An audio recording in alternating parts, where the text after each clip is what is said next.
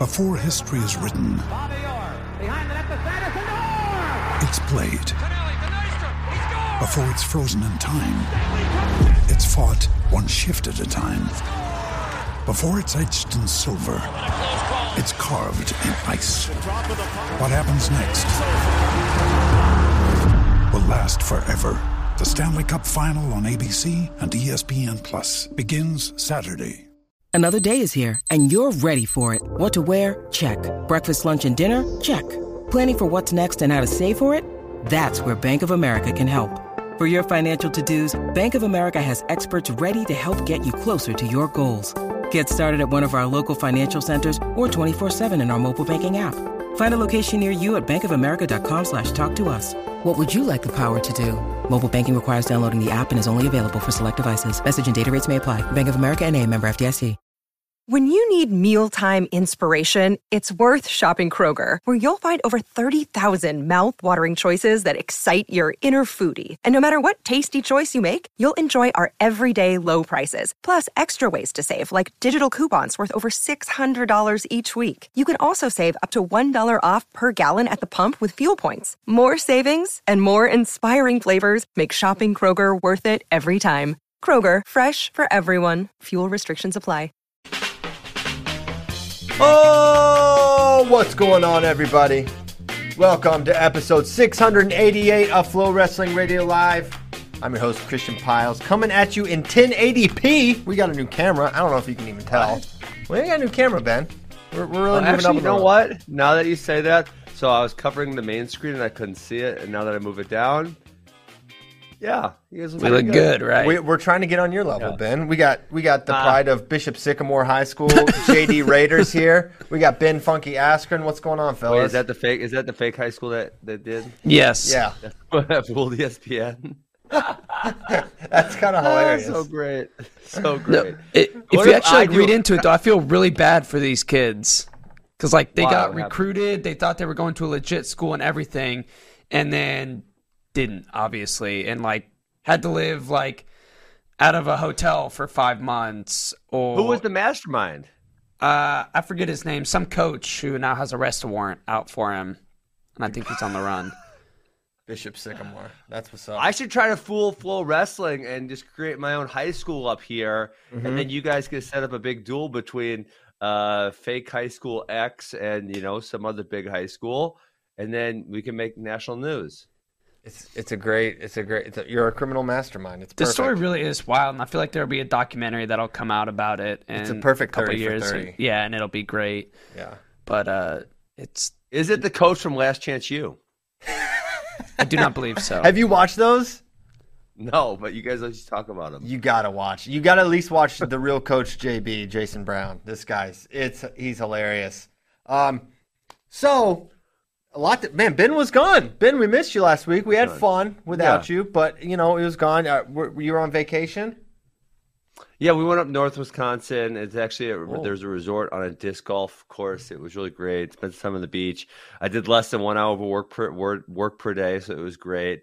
Um, yeah, Well, Good. wonderful. Ready to be so, back, so good to have you back. We're coming up on an amazing stretch of wrestling where we're going to have net uh, basically two weeks World Team Trials. Who's number one? Worlds Super 32. I'm probably missing some stuff in uh, in AWA between. duels, of course. You're missing. A- AWA duels. How could I? How could I forget? I think those are during Who's Number One, right? Uh yeah, I mean, well, it's it's a lot longer than who's number one, but unfortunately, they're during the same time period. Um, who's number one's exciting. I looked at all your matchups. I know we're gonna talk about those, but the one thing I was thinking about as I was going to bed the other night is these world team trials. Uh, I I know it has to happen this way because of this year, but these dudes are gonna make these dudes and girls are gonna make a world team, and they're gonna have to get on a plane to go overseas. Like I don't know, two weeks later maybe, because they obviously they obviously want to get there early. Mhm. Like Right. the turnaround is going to be insanely fast. So I was actually talking with so if you don't know who Cody Bickley is, he's like he's on USA Wrestling staff and he handles a, a lot of the different aspects for the for the training and the logistics for for the team. And he was saying they weren't going to have as like for for Tokyo it was really important to have a long acclimation and get their way in advance because of the time zone. But they said with six hours they won't have to be as extreme. So I think they're they're factoring that in and won't have to go there quite as early as they did for for Tokyo. So I'm not sure. He didn't give the specifics of like Tokyo what- was like two weeks, right? Man. I think they were there longer I- than that. They were there. Longer than that. They were there like three four weeks. Oh shoot! Wow. Yeah, Yeah. I never felt. I mean, so obviously I went to Singapore a lot, which is, I believe, the same time zone or one off from Tokyo. Right. I I always felt rough for a couple days, but like I think if I had to have competed on, say day three or day four, I could have felt pretty good. I mean, Yeah. yes, I, I did go there early just to ensure that it was all all all good, but um, yeah, six hours shouldn't be all that bad. No, I don't think I don't think it'll be a huge obstacle. But yeah, it is it is a tight turnaround, uh, especially if you're making the team for the the Olympians.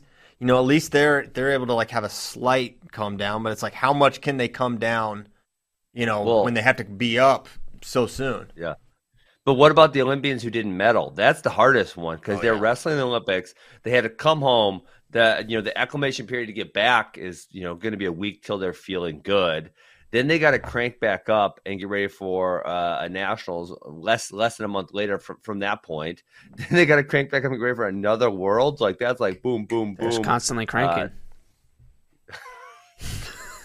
no comment. Crank sesh. Okay. Um, yeah. So I mean, so that the those affected athletes are Kayla Jacarra, who at least is out to the semis for her, Yeah. and um, I guess that's is that it? No one in men. No. Well, yeah, men's uh, because Gable's just not doing it, and then the men are Yeah. are on the squad. What if Gable just came out WWE entrance, like somehow Yeah, and he just they let him not register and then just play some Stone Cold music, comes out like a villain, WWE style World Team Trials. I'm here for Yeah. it. How about this? I got I got a better I got a better one for you. Someone wins the heavyweight world team trials. They're celebrating. I'm going to Oslo. Then the music hits. Yeah. And he says, Nope, not so fast. You actually got two more oh my God, that's on." Gable Stevenson's music. That's that would be uh, tremendous.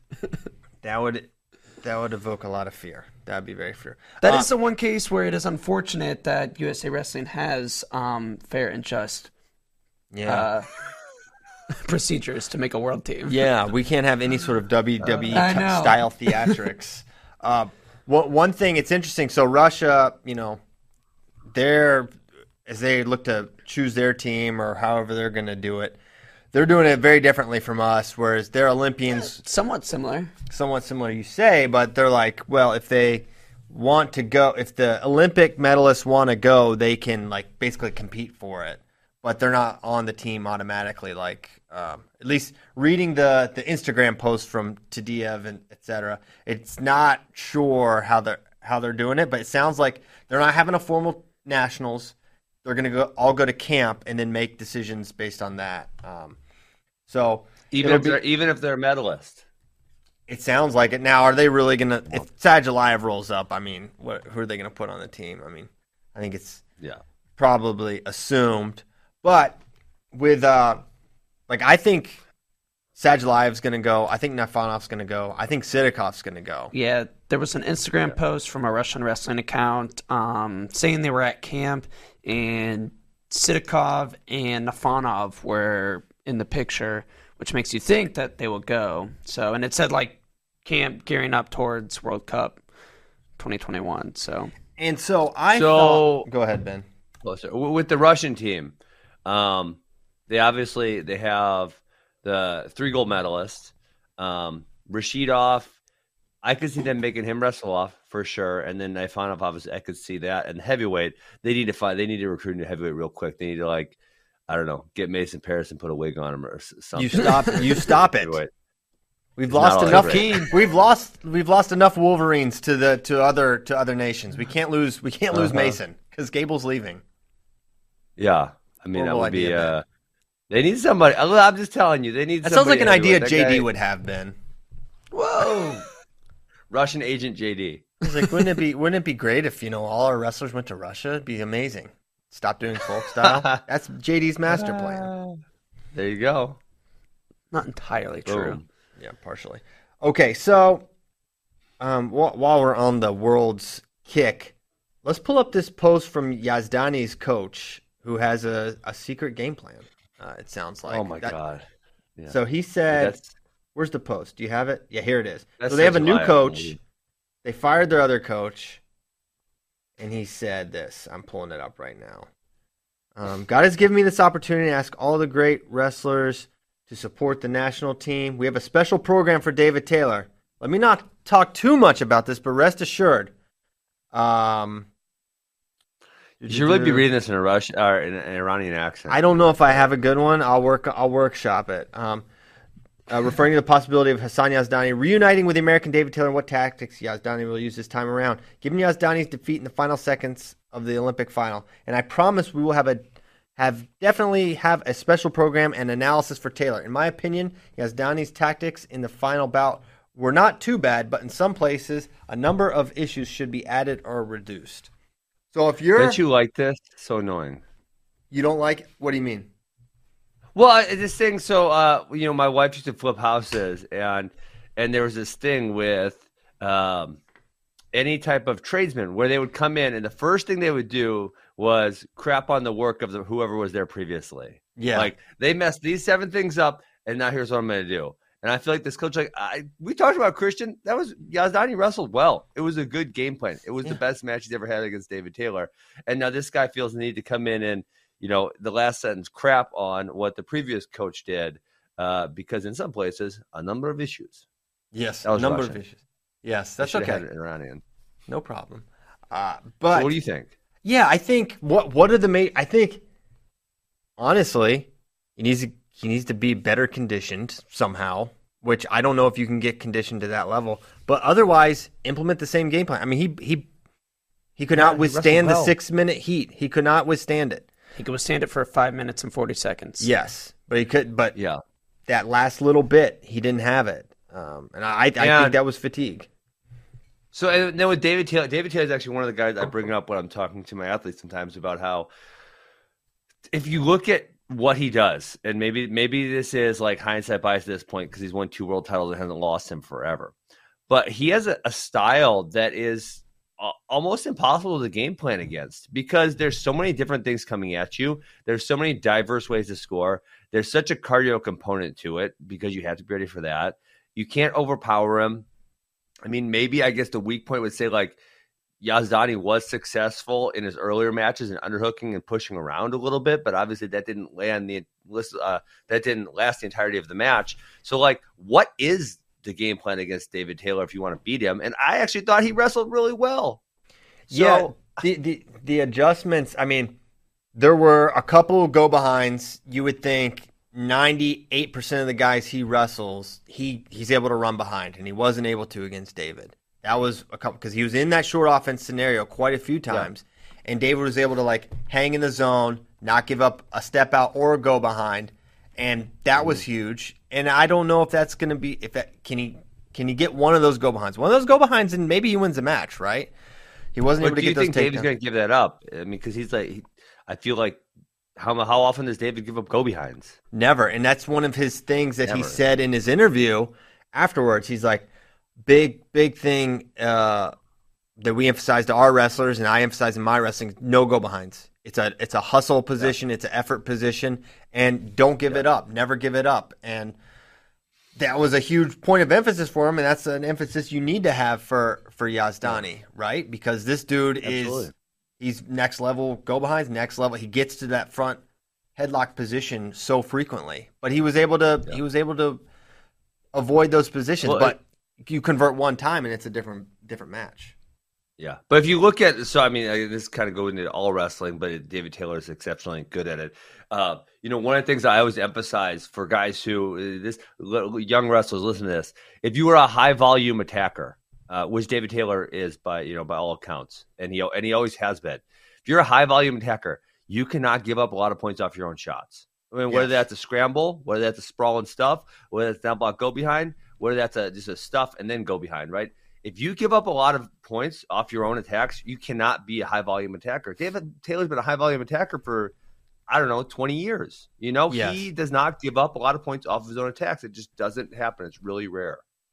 Caleb Davis Pyles is working on a similar thing. He shoots a lot and gives up a lot of go behinds. So we're we're, they all do at that age. we're, we're addressing this uh, uh, currently. Um, yeah, I think I don't know. I, I think any devi I tweeted this like if they deviate a lot from the game plan, I think it's foolish because they've kind of got Yes. they found like the perfect mix of like controlling center and you know not gassing out to the degree he had and not shooting. Do not shoot on him. Avoid all scrambles with david. If you notice that match basically had no scrambles whatsoever right? Yeah. so i thought it was a game planning masterclass and he just couldn't Yes.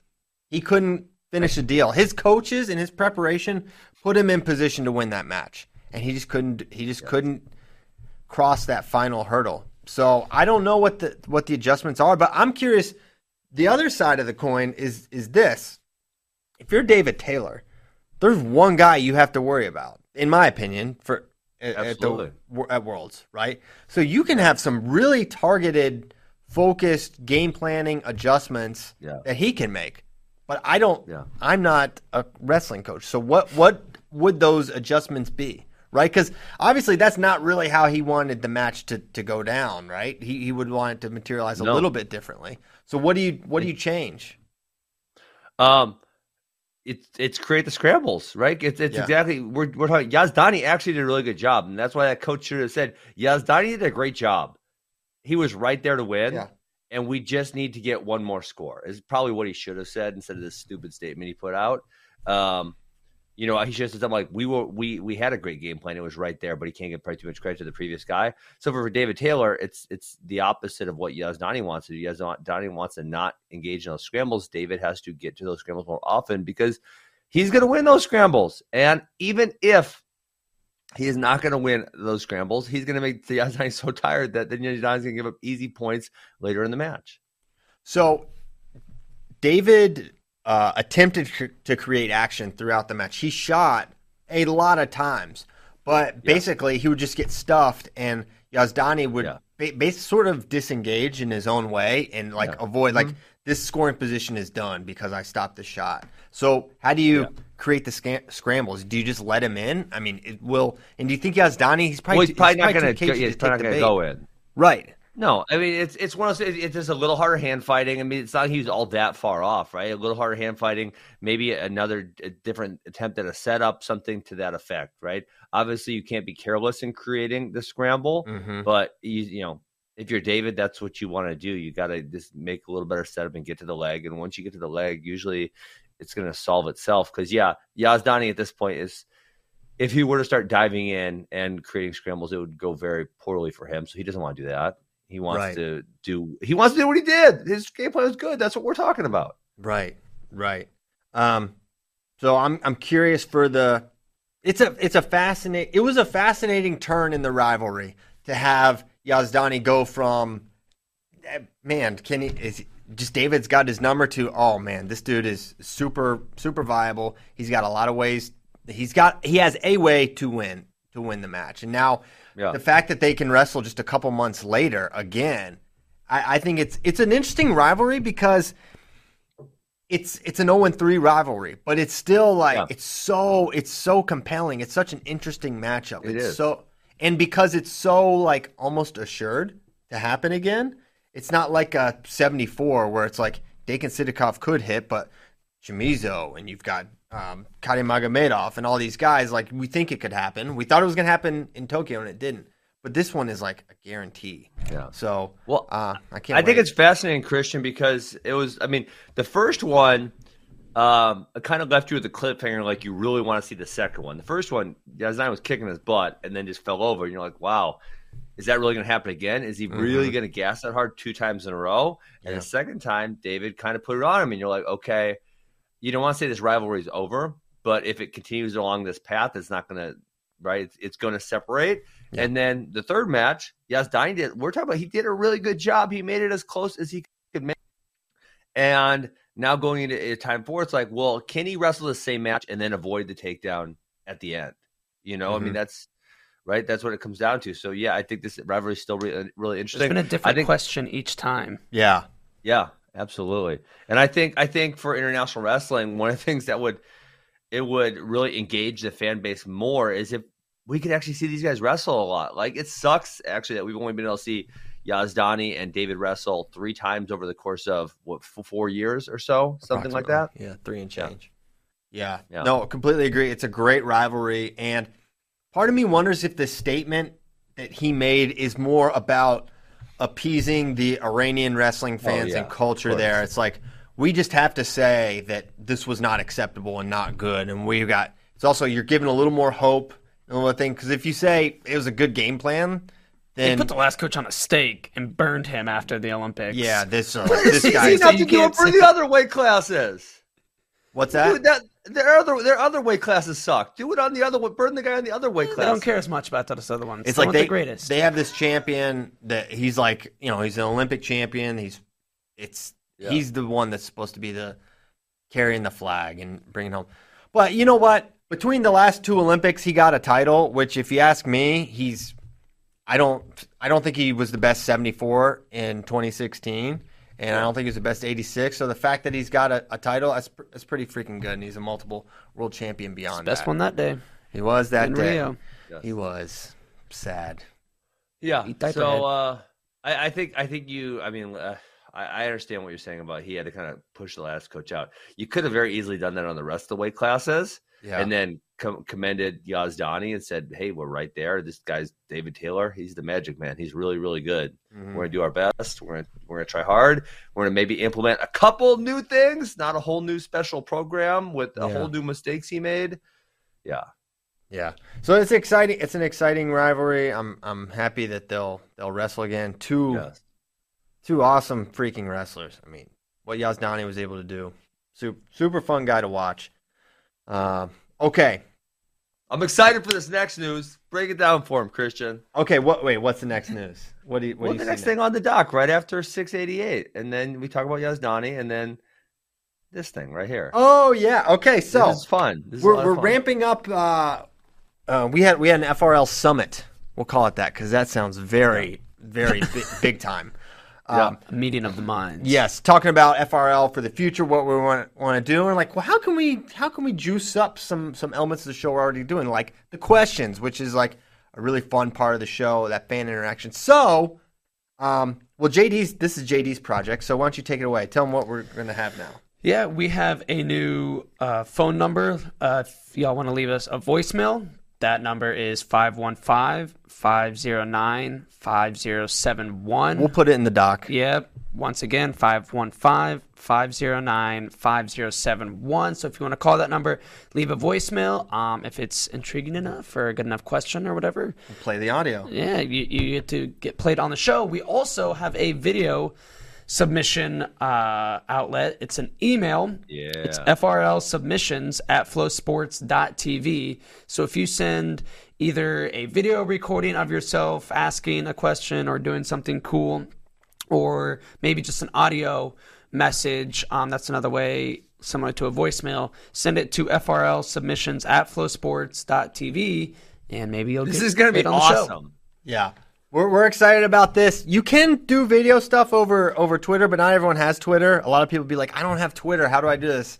Um, So many of you have, have made just FRL specific Twitter accounts, which we appreciate. But this is another avenue. Send your videos to FRL submissions at flowsports.tv or the phone number, which we will put in the thing. You can program It's right it. there at the bottom of the screen. Well, if you're on the video, Oh yeah, if you're on the video, it's right there, uh, and it, it's correct. So this is cool. We're excited about that. Questions from friends is very fun. Christian, when you got burned on the live call in, that was so great. FRL Kinda number wish one. that could happen again. These aren't live though. I thought it was two. These are not live. it two. was. I was gonna say FRL number one, great start. Ben Askren. What else can you ask for? FRL two, you got Johnny from frickin' Roanoke, lighting me up, asking me the hard hitting questions. It was funny. it was funny. I, it was actually hilarious. I've I can't tell you how many friends I played that for, and they just think it's the best. It's the best thing ever. But look at It Ben. is the best. Ben's my It's friend. He's- best. he's- I'm we're still laughing about it. How many two years ago phones was for this that? now. Oh wow. That's Do you right. really? Two phones. Wow. And JD has two phones. Okay, now. well, I was getting nervous because I knew JD had a 515 number, which I don't have memorized, and I was thinking this That whole is time, not like, my personal number. Did no. JD just put his number on the screen? like, I'm really not advising that JD gave the whole world his number right here, but Yeah. you know, if you did, that's pretty ballsy. No, I did not. I think it's because Sion created this number, I believe, Oh, or like go. coordinated it. So that's probably why it's a five one five number. Wait, Sion has I, I thought the this same account? thing. Speaking of Sion, we had the name mispronunciation Olympics uh, last week with Chael, and he—I don't know if you heard it. We should pull the clip, Ben, No, because can we pull he, it, please? He made you Pull the look. he made you look like a uh, like a like a dictionary pronunciation of, of words because he he the following words he said. Just play it. Can we play it? Do we I don't have it. I don't have hear it. I don't have the clip. Dang it. and it was throughout the whole episode. But there was like a five second window where he said Caspioli, Kirklovic, and Gizwowski. Wait, wait, who's Caspioli? Cassiope. it was great. Chael, come on. You know, Chael Chael says everything with such confidence that it's just like, well, this is just how you say the name now. That's that's the way I took it. But it was great. Uh, but you know, we give you a lot of grief about it, uh, about your name Uh, pronunciations. I'm- you know, I mess up sometimes. I and do, of course, I really. Sion is just he is the uh, he is the OG of name uh, mispronunciations. Yes. So, yeah, I mean, I feel like we've had the the three great. You're you're this is an area you're probably bronze medalists behind Kale and C- Chael and Sion. but we Yeah, now have I- the bad name Bell. So Yeah. anytime someone mispronounces a name, You get a ding. they get ding. Oh, it's on the table. So I thought this was going to be when you put this in the dock. I figured this was going to be Tyler. There was going to be some type of electronic buzzer, uh, and it was you know it was going to be something No, like we're that. I OS. did not realize it's Yeah. actually on the desk. It's old school. We uh. Well, what I need one. What if Okay. what if you guys All right, mess we'll, up? we'll run to the we'll comfort. ding each other. yeah, Ma- we'll mail me a bell. we'll mail, mail you a bell. Um, we'll, or just go to your local Comfort Inn and just uh, swipe one. That's fine. You know, we also have cold one in spray. my life. Look at this. We Yeah, got cold spray in the Oh, bell my Yes, this episode of FRL is brought to you by Cold Spray. by Cold Spray. We're not going to give out the brand name, but uh, this is So this is can for one the of you hot guys? takes. Can one of you guys do um do something today? Can you guys get hurt Mhm. well, on film, purposely hurt each other, and then do the cold spray, see if it works? I will judo chop Christian and Yeah. then proceed to cold spray him. You don't have to give him any ideas about it. Right. as, as he, as he carcasses and rolls around on the desk yeah, JD would as if it is the carpet. yeah J, JD would tear me up. Um, it wouldn't be very hard to hurt me. So yeah, we've You got have- we we have props now, and we have props in voicemail and email. It's a what, what an evolution. Oh. Okay, I was gonna sneeze. That was close. Holy cow! I thought there was one more. I thought there was one more thing we're adding. Do you guys have it in the doc? Because if not, I'm just gonna say it. Just say it, because I don't know what you're referencing. Well, it's right in the doc. Uh, we're gonna we're gonna try to. We're gonna attempt to, and maybe we, you know, JD might even hold the tryouts potentially. Okay, we're gonna try to get people who represent certain programs. Oh yeah. Have we talked about this? Did No, no. week? Go ahead. Okay, we're going to try to get people who represent certain programs to come on and give us, you know, um, a weekly, bi-weekly something updates on the status of their program.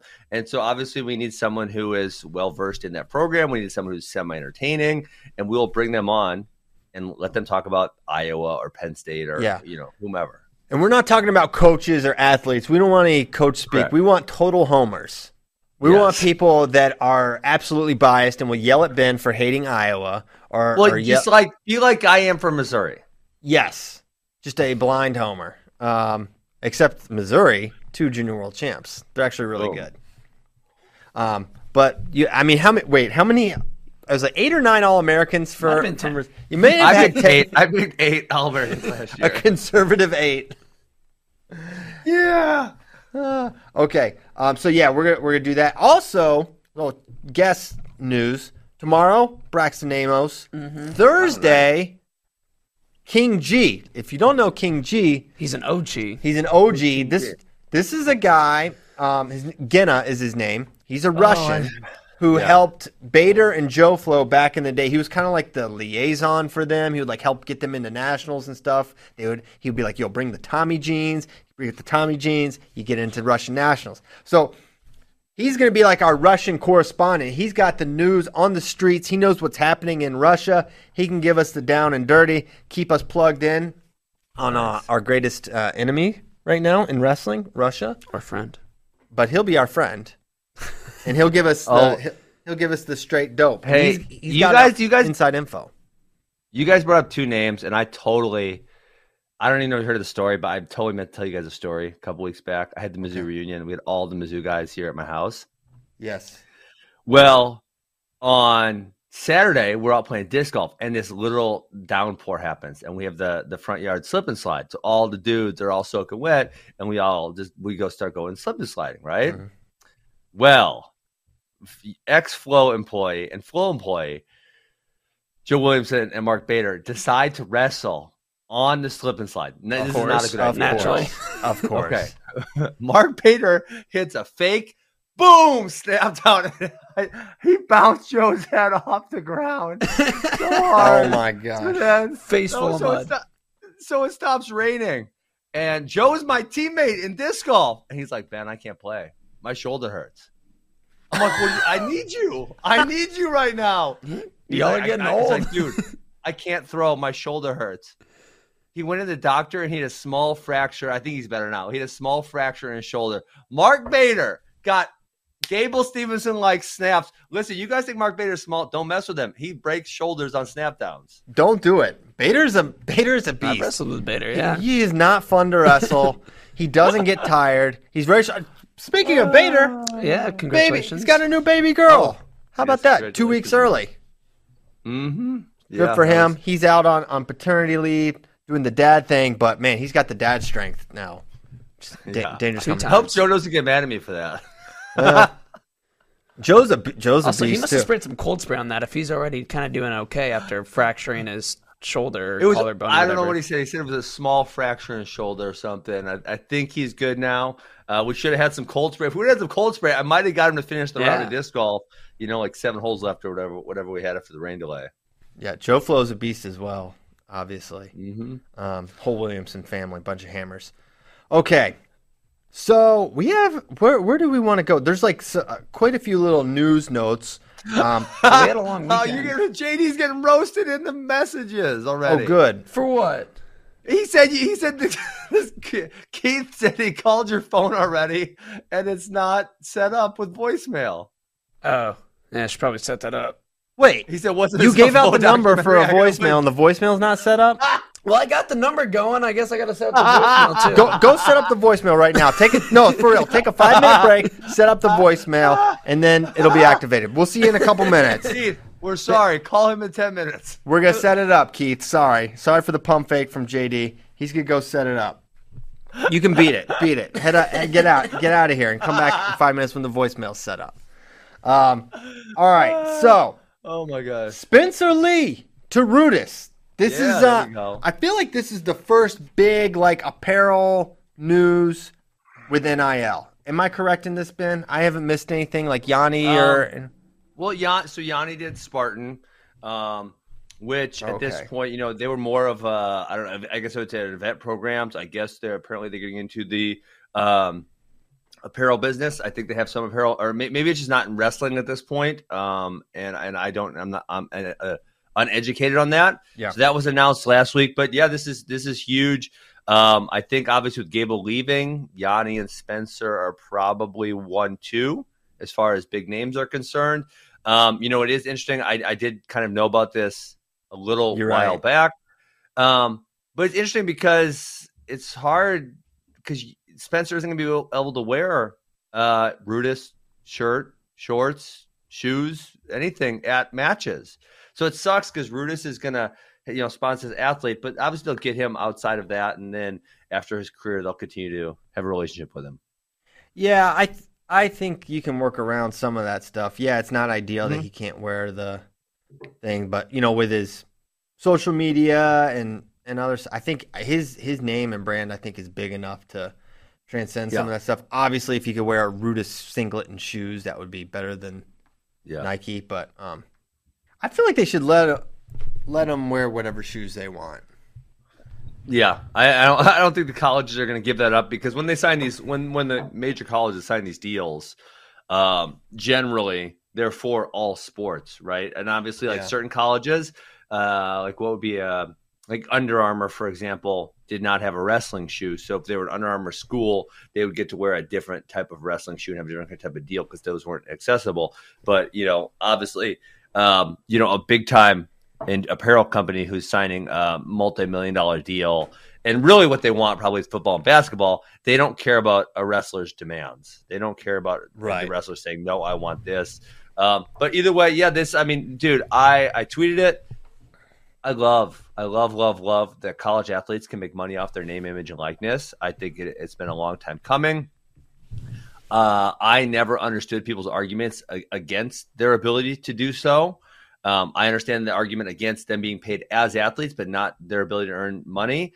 And so, just so happy. I'm so happy to see these guys making money. It's it's outstanding. Yep, very cool. Rudis, um, they obviously make great stuff. Ben's wearing a Rudis shirt right now, although it's in Japanese. Uh, but they also, says a way of life. you know, that could say anything. Well, I don't know what that says right there. Yeah, exactly. Who knows? Remember when people? Remember when it was just the boss move to get Japanese uh, letters? I think people still do that. On you? People need to stop doing that. It, it was it was way hotter in the streets in like 2002.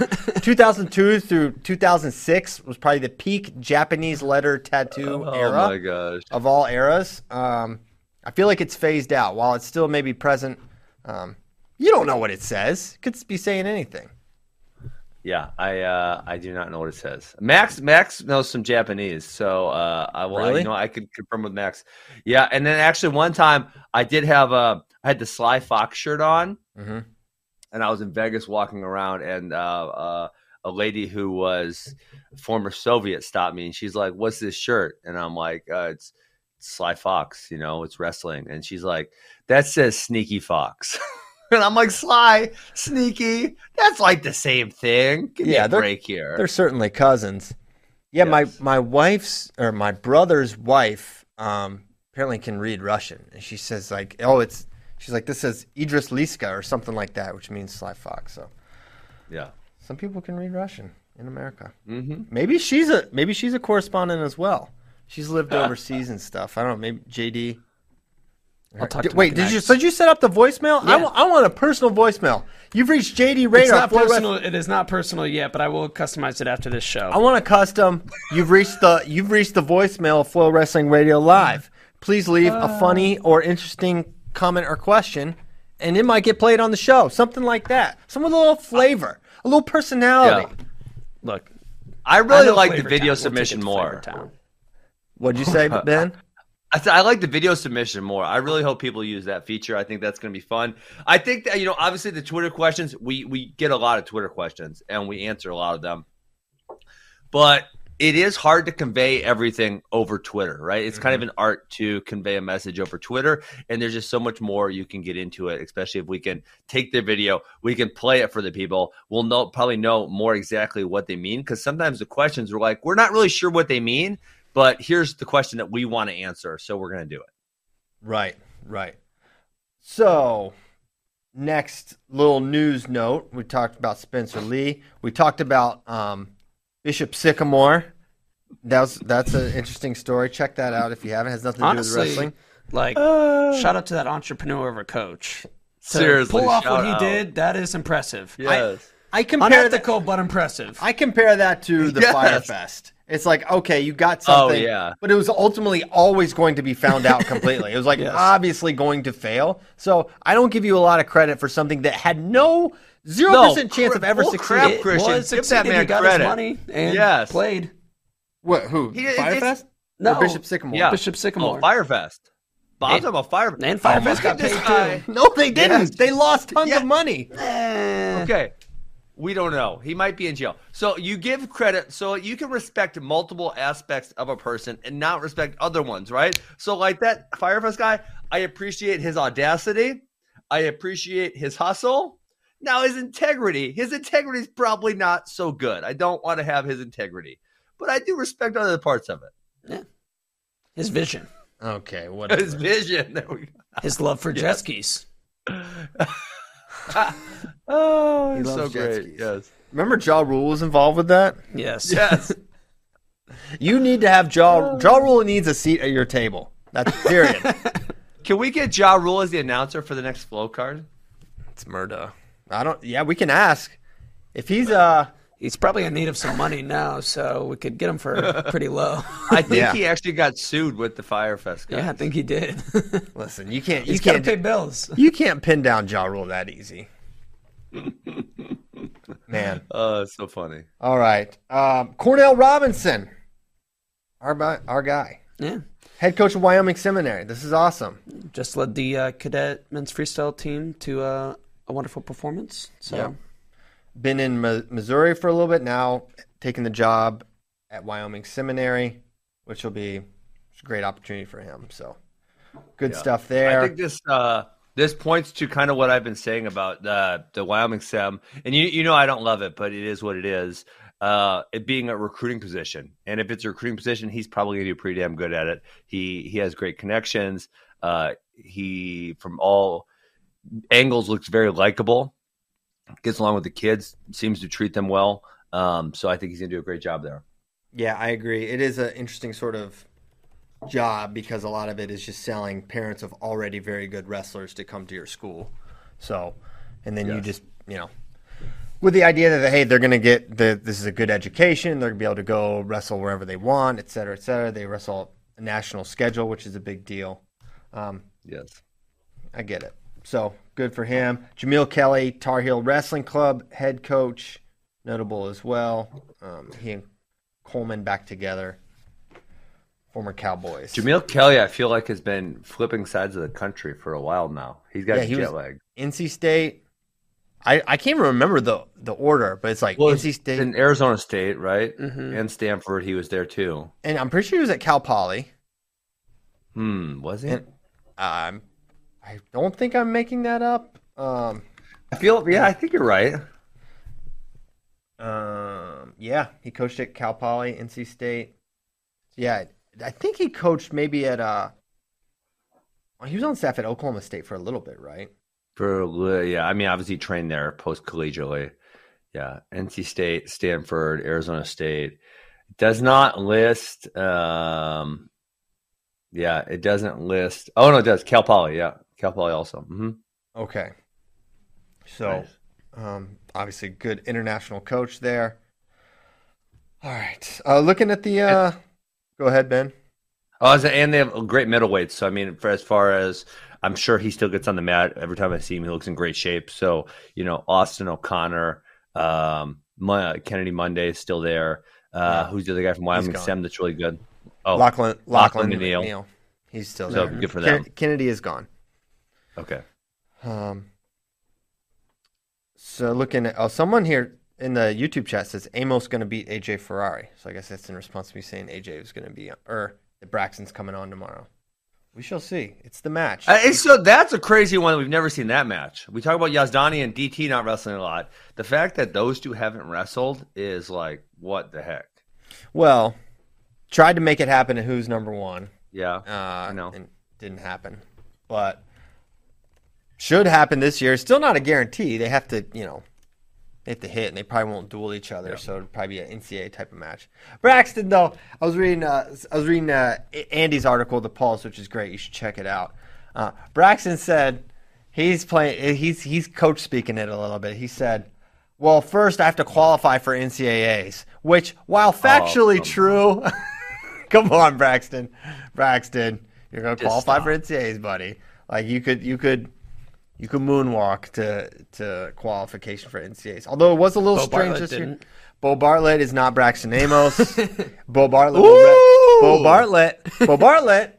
Had he wrestled, I'm just gonna keep sticking that dagger in your side until he does better. I'm this year. impenetrable. That dagger cannot penetrate because had Bo Bartlett wrestled at 149 the entire year, he would have qualified. He did not, so he did not. Braxton Amos will wrestle 197 the entire time. Also, Braxton is better than Bo Wait, coming into Braxton didn't wrestle any matches at 197 last year. He, Well, he, he did did- none. None. He, he did none matches, but I'm saying th- he didn't. He wasn't. He, yes, yes, he wasn't in college last year. He will be. in okay, so well, I'm there's just many saying he college didn't ma- compete. matches last year as me I guess Ben. there were. I guess there were no opens last year, so he couldn't have went and wrestled at an open. Yeah, yeah, he was wrestling. I mean, he made he won last chance in both styles, and then Yeah. Made the no, final. he didn't win in freestyle. He lost to. Uh, da, da, da. He went and played football for Syracuse. Well, I said he Ben made. Hummus. I said he made the final. Oh, I thought you said he won. No, um, but But he made the so he double. He was wrestling. He just wasn't wrestling. Uh, I think he did a couple cards too. Maybe, maybe not. Yeah. I don't recall. But he was he was wrestling, just not collegiately. He'll be there. But Der- Braxton Amos, let me be the first to say, I believe in you that you will qualify for the NCAA wrestling tournament. May, other people may not believe in you, but I, I think it's going to happen. But anyways, I thought that was a funny little little note. Um, okay, so next topic up. Who's number one? I don't. We didn't talk about this with Ben, so We've not. I don't even know if you heard Ben. Who's number I one? did hear. will be college rules. Seven minutes, three, two, two, all the things. Oh, edge rules. I did not hear that. Oh yeah, danger zone. Name a name a college rule, good or bad. Four It's it's gonna be in. It's gonna be in the. Right Wow. time. That's be in interesting that you guys are going to. Okay, so certain things are great. Like, um, for example, the out of bounds rule. The out of bounds rule should just be put in like the col- the high school out of bounds rules are the college out of bounds rules, unless for some reason it's too dangerous, right? Like there's a wall or something because we're in a small high school gym. Because high school out of bounds rules are stupid. I Um, think that's the problem. but- is like many high schools have smaller mats and are in more confined spaces, and so it does Yeah. become an issue of you will be wrestling on a gym floor Yes. if you do college out of bounds rules. But there's also a lot of times, like I think it's say when when it matters to the high school state tournament, Wisconsin. There's plenty of out of bounds space that they could wrestle in, and it would be acceptable. So, like I said, if, if they should have a kind of an asterisk that says, you know, if there's enough space, we can do college out of bounds rules, just because they're so much superior. Um, yeah, but this, so what I was gonna say is, for rankings purposes, um, you know, obviously this is going to determine who the number one ranked wrestler is, but you could see a result which happens in which um, the outcome is changed by the rule set. So a four point near fall instead of, you know, is what if someone gets a four count, one, two, three, four? In high school, that would be two points. In, in college rules, that's four points, right? So he gets more points Yeah. uh, based on the rule set. It's no different than the fact that Freestyle. freestyle comes into play with these rankings as well. yeah. No, I, it's just yeah, cooler. I- I it's agree. better. It's better rules. It was Levi Haynes' idea, which I thought was a great idea. Um, so he said, "Yeah, why not? Let's do it." Um, Yeah. And the So- seven minute match Well, because unfortunately obviously we're the not freestyle. There's no freestyle matches. I, I really would kind of be in favor of you guys doing. Um, maybe it's not a who's number one exactly, but some type of big freestyle card um, because there is for high school kids. Um, maybe not ones who are junior eligible and, and qualify for the junior tri- uh, junior trials, junior worlds, but some type of big high school card in, in the spring with the better high school kids would be kind of fun. I would, except I just think it's a tough thing to place when they're all trying to make teams, whether it's cadet or junior, and they've got their eyes on Well- Akron or they've got their eyes on the Open. So it's Yeah. it's tough, and then they're on the team, and then they're on that track with the camps and everything. So it's sort of a tougher thing to make happen. Whereas this is the kickoff to the folk style season. You you kind of get all the guys together, the best guys, and figure out who's Yeah. number one.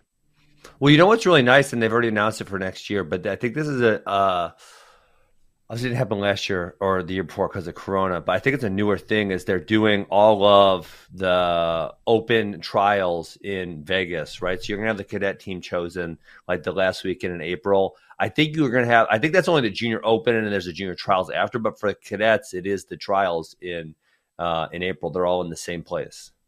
Yeah, that's going to be a bananas week in Vegas. Weekend. Yeah, Um, yeah, absolutely. Do you like Vegas? I think we talked about that. Um, uh, yeah, I, I like Vegas. I mean, I don't, I don't love it. It's not like my favorite place to go, but I enjoy it. Everything's usually j- pretty well streamlined. Um, and but I do really, I really love. Uh, this was supposed to happen the last two years and, and didn't. I love the idea that all of those are going to go on one weekend, right, or one one week. Um, just because we're gonna, you know, we as a club are gonna encourage all of our best kids to go to that. We're gonna get to coach all of them in all of the age groups. Um, that's going to be really nice as opposed to being separate weekends. Like, so the one year U15 was one weekend, juniors was one weekend, cadets was one weekend. So condensing those into a singular weekend is really ideal. It's like a four birds, one stone scenario. Yes, absolutely. You have any kids double enter, cadet and juniors? Uh, I, I wouldn't encourage. I mean, like, dude, there's there's just so few guys, like maybe a Gable who could do that. I wouldn't really encourage. You know, that 17 year old age group when you're eligible for the cadets and still can bump up. man, that's that's tough. It used to be different when they had the, the lighter weight classes for uh, Mhm. juniors. Remember, used to have like a one ten or something like 50, that. yeah, something really light. Spencer 150. Crazy. That was crazy small for uh, for the junior age group. Yeah. No, I think it's great. I mean, what I love, I what I love, one of the things, and I think you know, uh, you probably, already- I think you already kind of talk like this with uh, Caleb is, you know, those guys who are really good in their 15, they can go wrestle in that event, and then they can watch the guys who ideally they're looking up to. Right, a lot of guys in our club look up to Keegan O'Toole. Now on the same weekend they're trying to wrestle the 15U or the 17U, they can go watch him win the 20U. You know, that's a that's a really cool thing to have all of your guys there at the one thing and kind of seeing that next age group wrestle out. Yeah, yeah, that is awesome. Um, Speaking of Keegan, have you? I I don't know if have you talked to him since he, he got back in the states. Yeah, yeah, we went back. We're actually having a welcome home party for him uh, this Sunday. Heck yeah, Yeah, JD come. should be fun. Uh, JD's welcome. We're gonna have a little wrestling clinic right before it with uh, uh, one of our other guys. and He's three-time NCAA champion and head coach now at UW Parkside. Nick Becker's doing a little wrestling clinic. That's Oh, gonna yeah. lead in the welcome home party. We're gonna have Chick Fil A. We're gonna have um, some cake. It's gonna be a great time. Chick Fil A on Sunday. posters. This is a this is a first. I know people. I know people. Wow. Listen, you don't know pool until you get Chick Fil A on Sunday. Chick Fil A on Sunday pool is next level.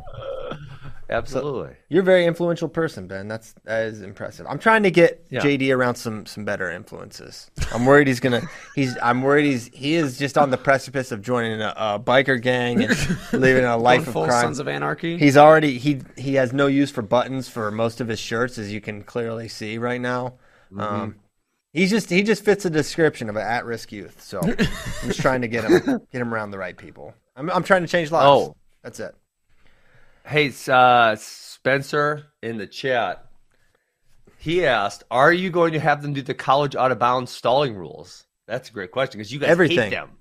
Everything, yes. But you know what? I'll say You this: hate them. I hate them.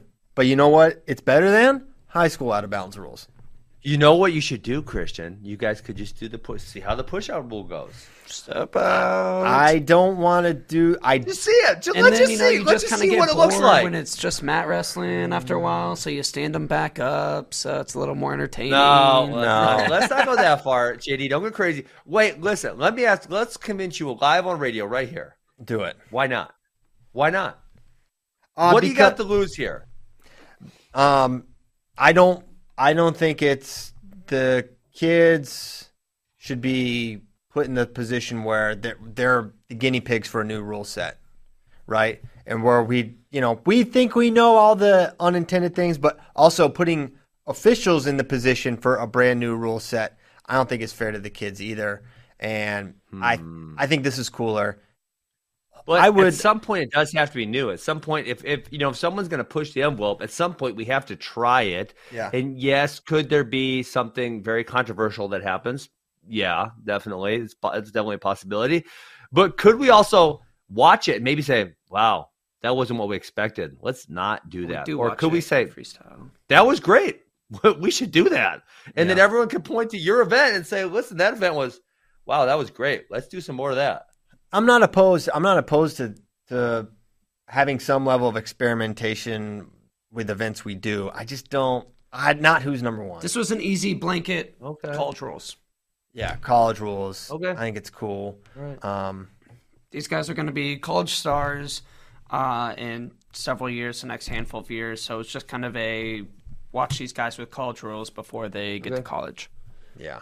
Also, we will debut. The new NCAA rules will debut on FloWrestling's Who's Yes, Number One. that is actually true, the new you'll- overtime rules. You'll see the new overtime rules for the first time ever, not in a college match, but high school. So that'll be sweet. Yeah. So we'll see how those go. I like the new overtime rules. Um, even though sometimes I'm like, it's so neutral. It's like so catered to neutral when Matt is two thirds of the thing. But yeah, I like it. I mean, it's no criteria, but It's yeah, no criteria, okay. but you know what? We'll we'll take what we can get. Right? Moving on. Moving on. Yeah, Ben hates it, but he loves it. He secretly loves it. Um, okay. Okay, which match are you most excited for of the Who's Number One? We got the list right here. Okay, so looking at, I don't know if um, Tyler can pull in just even a screenshot of, of the matches. I there's a couple.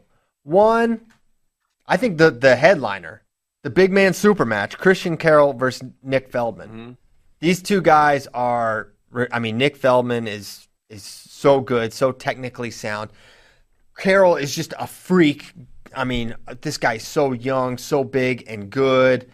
Uh, I really don't know who's going to win. I think it's an awesome. There's one other match that could in high all of high school wrestling that I think could be as possibly compelling as this one, and that's Jesse Mendez versus Nick Bouzakis. That match can't happen because Nick is not healthy or able to take the match. So this is the only other match in my mind. It's like, wow. Um, I, I, have no idea how it's going to play out. It's going to pound for pound, big, uh, big board implications, et cetera, et cetera. I think it's going to be really, really entertaining. Right? It's not going to be two heavyweights that stand around. I mean, you saw Feldman last year, who's number one. Yeah, he's this, great. This guy is is next level technician. Um, Christian Carroll, he's got it all as well. So really excited for that one. And honestly, Mark Anthony McGowan versus Nate Jesuroga, that match, you know, the way that man, only four minutes of wrestling. It's like Yeah, ah, I feel like I wanted I wanted Now we're more going out of that. seven. Seven. Seven minutes. You got to feel like that favors Jesuroga, right? Oh yeah. I mean, he gassed McGowan out in four minutes. Yeah. That, or I don't know if gassed out is the right word, but fatigue definitely played a factor um, in that match in just the four minutes. So it'll be interesting. Things opened up for sure there. Now Mc- McGowan, you know, if he can can he get something going on top, that'll be probably his his uh a potential option for him. But yeah, I'm really excited for that one. I think it's a really Um, cool, fun rivalry. Too. You know, other another match that I, I think it's. I'm pretty sure it's injury. You can correct me if I'm wrong here. That I that I think would be fun, um, would be Cody Chittim and Meyer Shapiro. That would be Oh my a really good match. Yeah, Cody. Uh, I don't know what his exact high school plans are, but he may not do high school wrestling anymore. Is No, what he- it sounds he's like. pretty much done with high school wrestling. Just gonna do like college opens and senior level freestyle. So, because last year he went to he went to Blair, I guess, or Well, last year he didn't. Um, be, he just stayed at his home um, Okay. and trained and was homeschooled. But the year previous, he was at Blair. Yes. okay, got it. okay. Also, and so oh, go ahead. Sorry, Ben. Christian. No, you I go. got Chittim. I got Chittim questions. It- so is he going to do? So he he would have two years of high school left. Um, someone told me, and this is just like flashing back because one of my high school kids told me. Um, and sometimes they tell me stuff that's not correct because high school kids are generally relatively gullible. They told me he's reclassifying so he could go to college a year earlier. Uh, That- true or that false? is Have not you heard the rumor? That is false. Not true. That's false. But I also heard the same thing. I heard that as well. Okay. Yes, but that is false. Unless plans have changed in the past several weeks, that is false. Okay. So we'll, so he still will has two years before he'll go to college. Then Yes, to Minnesota. Gophers, yeah. Okay, so there there's another cool thing we're doing that's that's different. We're gonna have for the first time ever an eighth grader. His name's Bo Bassett. You may have heard of him. He He's won a cadet world champion. he won he won the Earth tournament uh, earlier this summer.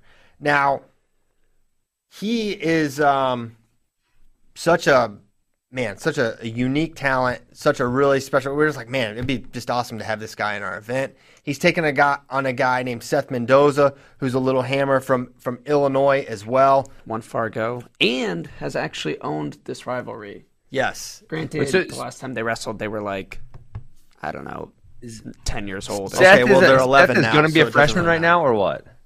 What was that? Seth's going to be a freshman this Seth, year. Seth is currently like a freshman, like started, you know, this month or whatever. Yes. he's getting his syllabuses as we speak. Well, hey, listen, I, in, in all fairness, and uh, listen, I like Bo Bassett a lot. Um, so don't take this as I don't like Bo Bassett, but I'm going to point out an obvious. That's how I'm and you know what? I was out. I was. I only know of one person has ever happened with in Wisconsin, but I was out in California with Cormier a couple weeks ago, and he said like four of his guys in the room were doing it, and I think it's also popular out east, and I and I hate it, and that's guys who are doing both cadet years prior to entering high school.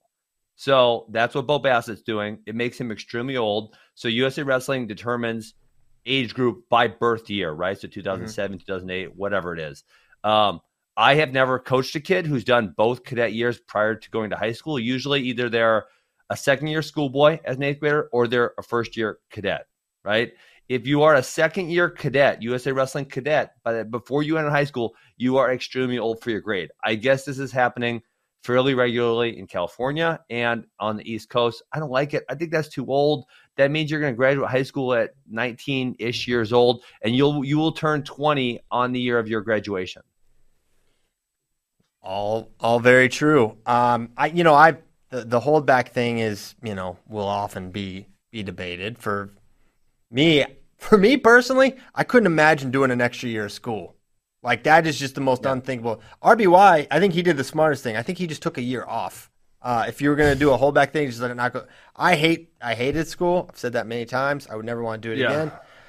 I, I don't pretend to understand the, you know, the the reasons. I think, I, I think for someone like Bo, he's clearly ready to wrestle on the high school level, right? He's yeah. clearly mm-hmm. big enough to wrestle 106. He's not going to be undersized or anything. But you know, I yeah, I don't understand the decisions that, but, I mean, I, it's one a lot of people make. Yeah. I mean, my goodness, it, it, happened a lot in Ohio, right? Yeah, um, as well. Absolutely. I so I, I kind of get it because I know my guys who are really young. So the guys who, for example, have a midsummer a midsummer birthday, and I can tell you a couple of them, mm-hmm. and they're a second year schoolboy as an eighth grader. Those kids are are would be essentially two birth years younger than Bo Bassett, but be in the same grade. And obviously, we're using Bo Bassett, but there are there's a lot of other people. Mm-hmm. He's just the most notable one doing this right now. Um, I'm in, I do encourage those kids like, hey, if you want to compete at a national level, like you should consider holding back here because you're two years younger. Now, someone who is older, someone who's a cadet already as an eighth grader, I would I I have never encouraged any of those guys to hold back. Um, but you know, I th- uh, so I think it's like let's keep up with other people because that's kind of what I'm thinking. When I have a really good kid, but he's two birth years younger than some of the other kids that are the same grade, I'm like, hey, like I realize you're really good. That being said, if someone's two years older, it's going to be difficult to keep up with them competitively. So it's something you should consider. Right. Um.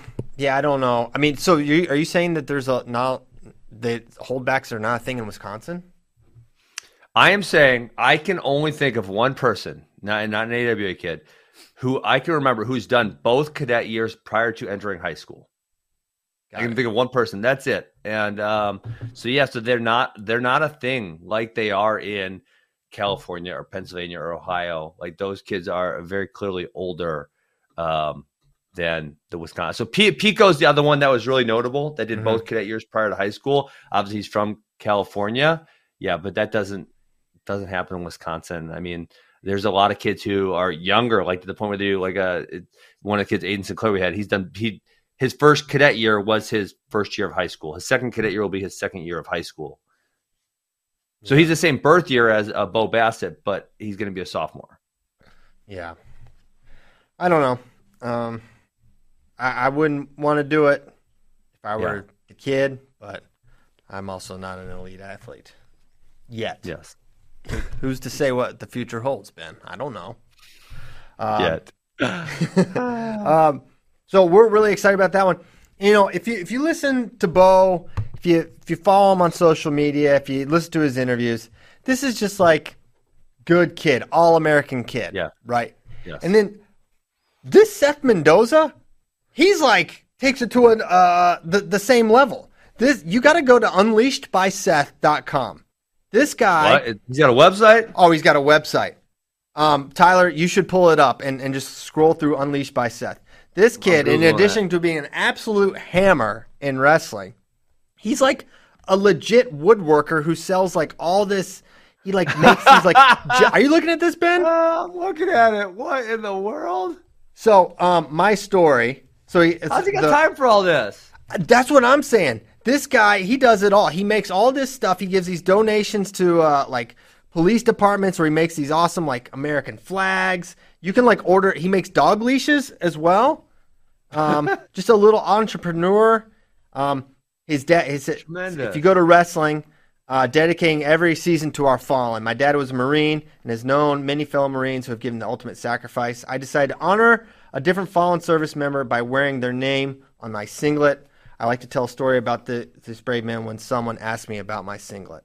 Um, and he's a, a, young hammer who's won it all, and wow. um, up to this point, and man, what what a what a kid! What a what an awesome Seriously. kid. So, These so are two tremendous Americans. Two tremendous Americans going to be wrestling. Patriots taking the mat. Patriots. Except, except this dude's got a Bears flag for sale. Like no one wants that, Seth. You wasted your time on this. He's from I'm the sorry. Chicagoland area. Seth, you're a great kid. You made a Bears flag. What are you doing, bro? You got to play the hits. Listen, it's vastly American flag. If you're watching uh, the show, I'm going to order one. I'm going to order a flag. You better not order a Bears flag. You bet you can order an American flag. That's great. Don't do the Bears thing. I want You'll one for the dope. set. We we at some point we're gonna have like an actual FRL set. I want an American flag from Unleashed by Seth. So I think I'm Well, gonna order. you order should one. get him to make an an FRL American flag. Yeah. no, I just, let's just let's just come on. I want an American flag. This oversized American flag. This might be the move. It's a little rugged, like uh, Old Glory. I, I like it. Two hundred bucks. I think that's a deal. This is a giant Uh-huh. It, it giant is flag. kind of a good deal. I think he could probably raise his prices a little bit. Yeah, Seth. I mean, uh, you're you're the entrepreneur, not me. I just work here. But 48 by 26 has engraved stars with a red and wood stripes. It has a rustic yet clean look with a polyurethane finish. Seth, I'm sold. You just put the picture in there. I'm I'm in.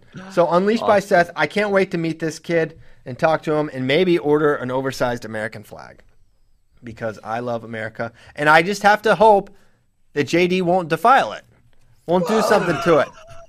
He might. I'll. Co- I he might light it on up. fire. Yeah, it's wood. He might light it on fire. It's very. Oh, come on. I'm gonna have to ask Seth how flammable this wooden flag is. Uh, will it, or will he just spray paint a, a hammer and sickle on it? I don't know.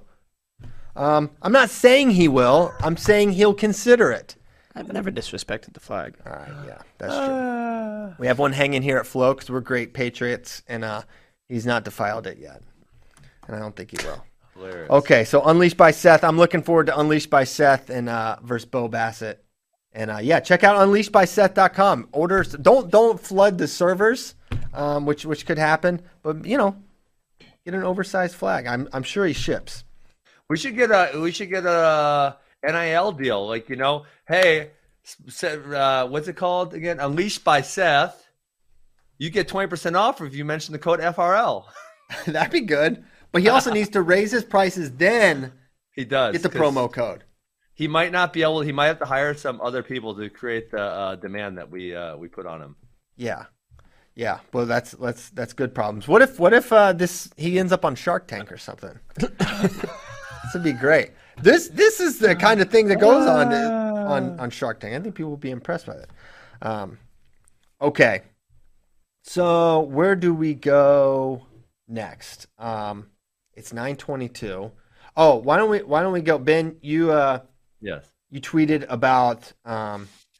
Oh, you want to talk about ob- that? Obesity. Yeah, why not? I think it's interesting. I think a lot about um, this kind of stuff. I thought it was interesting. Maybe start kind of with your perspective, and then we can uh, discuss further. Yeah, I guess just um, the more. I, so if someone says something about the BMI scale, the BMI scale is bullcrap. Let's just let's ignore that. Yes. um, for a second because it is not a good scale. They should probably develop something a little better than that. But you know, anything, anything the government's in charge of generally is not all that well done. Um, Yeah. So yeah, I mean, I started thinking about this a lot. I obviously listen to podcasts, and just the more and more I listen to, it's like the more important health is. And so I, I've even for me, I was really I was competitive. I had to weigh in for twenty some years straight, maybe more than that. And then Liz, I got fat, and, and I had hip surgery. I couldn't do anything, and then I'm like, this is dumb. Why am I getting fat? I need to start getting in better shape. And so I've taken started taking my stuff more seriously. And you know, I think about that a lot for the kids too. If if kids are not knowing participants um, in their own health for the first, let's say, however many, what, eight to 10 years of their life, Mhm. probably, maybe potentially even longer than that, really. And so if, if, we as parents allowed them to get really overweight you're just giving them such a disadvantaged start right they're starting at 8 or 10 and then to get healthy after that is going to it's not impossible but it's going to be really really difficult and when you look at like the leading killers in America, a lot of them have a lot of them have to do with obesity, right? Diabetes, heart disease, et cetera, et cetera. Those those are obesity issues. And so it's like um as a parent to put yourself at that much of a disadvantage is like, man, that is a hard pill to swallow uh for your kid. So yeah, I just think I think it's not good. I think I I kind of think in in 20, 30 years, we might think of it the same way we think of uh, if you were to drive by Christian, you see a parent smoking a cigarette with their kid in the car, you think like, oh, what the f is that parent doing? Like that's kind of how I think you we're gonna think about it. Yeah, and I, I think that would be probably a great thing, a great development. I think so much of the the issue is rooted in like, well, I don't really know, but the there's a there's a high degree of ignorance, right? Just which is not um that's not a negative. That just means like the kids don't know, the parents don't know. The information's all out there, but some people yeah. feel like they're in, in life, they're just kind of dealt a genetic hand. And in, in a lot of ways, that, that is the case. But there's so many things you do have uh, a lot of control over. But I think people be like, man, I'm overweight. My parents were overweight. I'm going to be overweight. But it's not like it's not a guarantee. You it doesn't have to be that way. And also, it's like you can't just get caught up in the number on the scale either. Like if you're, some yeah. people are going to be a little heavier. Some people really. There's a lot of over. Let's. There's yeah. a lot of skinny fat people too that are not in good shape either. You know that are unhealthy, yeah. and it's just how they they kind of. I mean, that's kind of that's kind of me, Christian. Like I said, I, when I retired for the last time, I'm like, dude, I, I, I actually I literally couldn't work out when after I retired from the UFC. I like I couldn't wrestle. I was in, I was really bad shape with my hip, and uh, so it was like whatever. I, have been disciplined for the last twenty years. I'm gonna eat some ice cream if I want to eat some ice cream. De- deal with it, you know.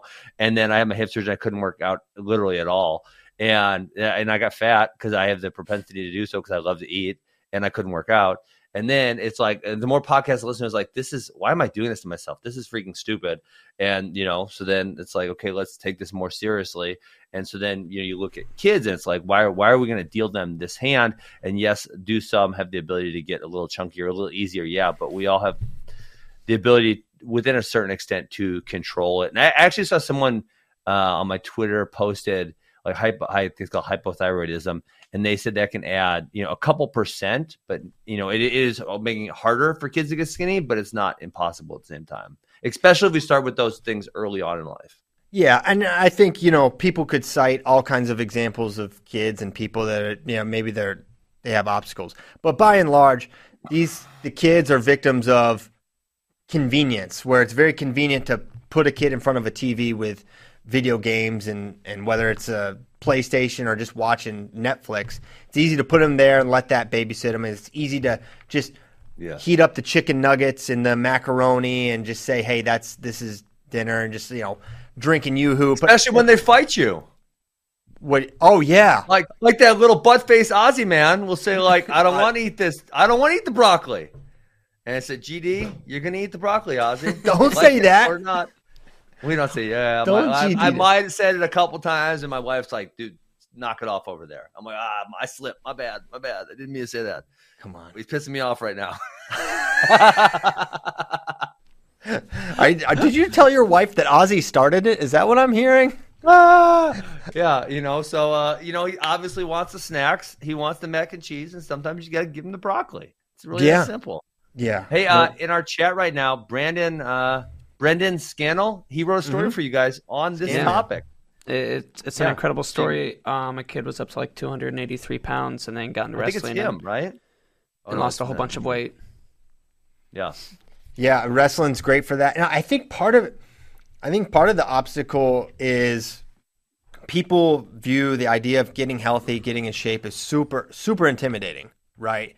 Yeah. It's because you know, and people fall into this trap all the time. Like they get inspired, they get fired up. I'm getting up at five. I'm doing this and that. I'm working out. I'm only eating this and that. And then like it's untenable. And then like in a week, two weeks, even if even if it only even if you do it a month, it's like you're gonna fall off the wagon. Like a lot of people can't maintain that. And what if you just the the little things can go so far? Cut out the pudding, cut out the yoo-hoo, do 10 minutes a day and then go to 20 minutes a day, just little by little. It's so small the changes that you have to make over time. Imagine if you make a little change for the rest of your life. That's going to yeah. be so much better than getting up at five and, and doing crazy stuff that sucks yeah. for a month. That's not going to help you yeah. at all. So I think a lot of that, that they think that they, what they think health looks like is so much harder than it actually is. So it's easy to get down. People are easily discouraged when things are really hard, and then they just don't. They just throw their hands up. when it really doesn't have to be like that. Yeah, I agree. So that's something I think I think we should all think about. And obviously, the the culture in America right now is not encouraging. It's not always encouraging health and wellness, and that's not ideal. And um, yeah, I mean, I just it just seemed obvious for me to tweet that, and it kind of caught on, and you know, a lot of people were debating it, and I think it's important. And I think about that with my own kids. Like, yeah, they do want that. We have a snack cabinet. They always want to go over and they say, "I want snacks." Like, nah, you're, you're gonna eat lunch. You're not gonna have a snack right now. Maybe if you eat your lunch, then you get a snack but then we also try to have an active lifestyle, right? They're all playing sports. We're all outside running around on the monkey bars, whatever else we're doing. Um, it's, it's important to, like I said, not give them a really disadvantaged start, you know, when they get into their more formative years. Um, yeah. Yeah, I have no idea what's happened to Caleb, but he this kid used to eat a cosmic brownie every single day. He loved cosmic the little Debbie cosmic brownies. He would eat big sweet tooth. Now all of a sudden I don't know what happened. A, a switch is flipped in this child, and all he thinks. But about, I thought he wanted to gain weight. He does, but he would not. He doesn't want to. He doesn't want to just like put on an empty. Like he wants to eat the right things. Like he's obsessed with milk and eggs and stuff like that, and so he's not sure. eating sweets. He's like, I'm worried. I'm worried he's going to get too much the other way and get obsessed with it. So I'm trying to make oh, sure you get him on keto.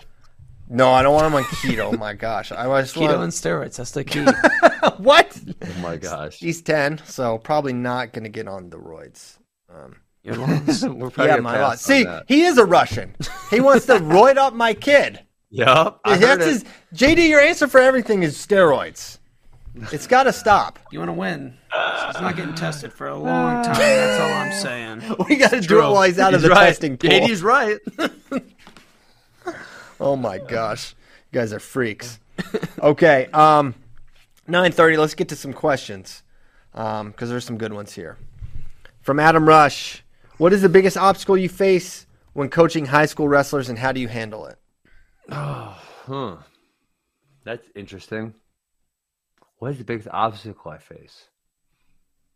So I mean, I guys, so this is where we I would love to have a, a video question because it's like obstacle to what? Obstacle mm-hmm. to getting them to be, uh, you know, college ready. Obstacle to getting them to enjoy it. Uh, obstacle to what, right. To here, what? let me let me maybe oh, ask, ask, What sure. is the biggest obstacle to development? Just getting better. Um, I, I so I I think like getting better. So because I think of getting better, like getting kids in there and getting them to be solid high school wrestlers with a good skill set and enjoy the sport. It's like is getting them to enjoy the sport, getting them to like coming in, so they're really consistent three or four days a week. Uh, you know, the whole summer, and if they do that, they're going to be a pretty damn good high school wrestler. Now, getting them to you know be really successful on the on the next level, um, you know, uh, like high high level high school success, nationally ranked, that type of stuff. I think it, a big part of that is getting to them to acknowledge weaknesses and you know work on those things to make them better. And you know that's in that case you have to take them to tournaments and you have to when they fail you got to be ready to pick them up and say hey here's something we talked about. Here's a really clear example of why it affected you and why you lost in this match. Let's get better at this. Um, so i think that's kind of like two levels right? Getting getting kids just to be a say a 75% uh, really solid high school wrestler and then getting kids to the really that next level of like high school nationally ranked. Yeah. So this is uh all right, here's here's a real life thing from for a 10-year-old. Okay, this happened yesterday. So Caleb, I thought he had a fine practice. Um, he was going hard, but he he he didn't think he did good. He was upset. Comes out, gets in the car, emotional. He said he's mad at himself that he didn't that he didn't wrestle good.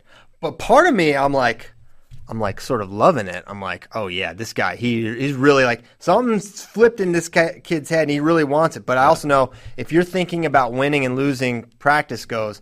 I know yeah. that that is like I've seen and coached a lot of kids where they get so caught up in practice yeah, performance and results that they lose the big picture. So I really, that's all I really talked to him about after that. Is like, it just doesn't matter. And it's just like, give hard effort and learn is really the main main things. But like, how do you kind of balance that? Because I don't want to be like, who no, cares? It is a balance, you sure. know.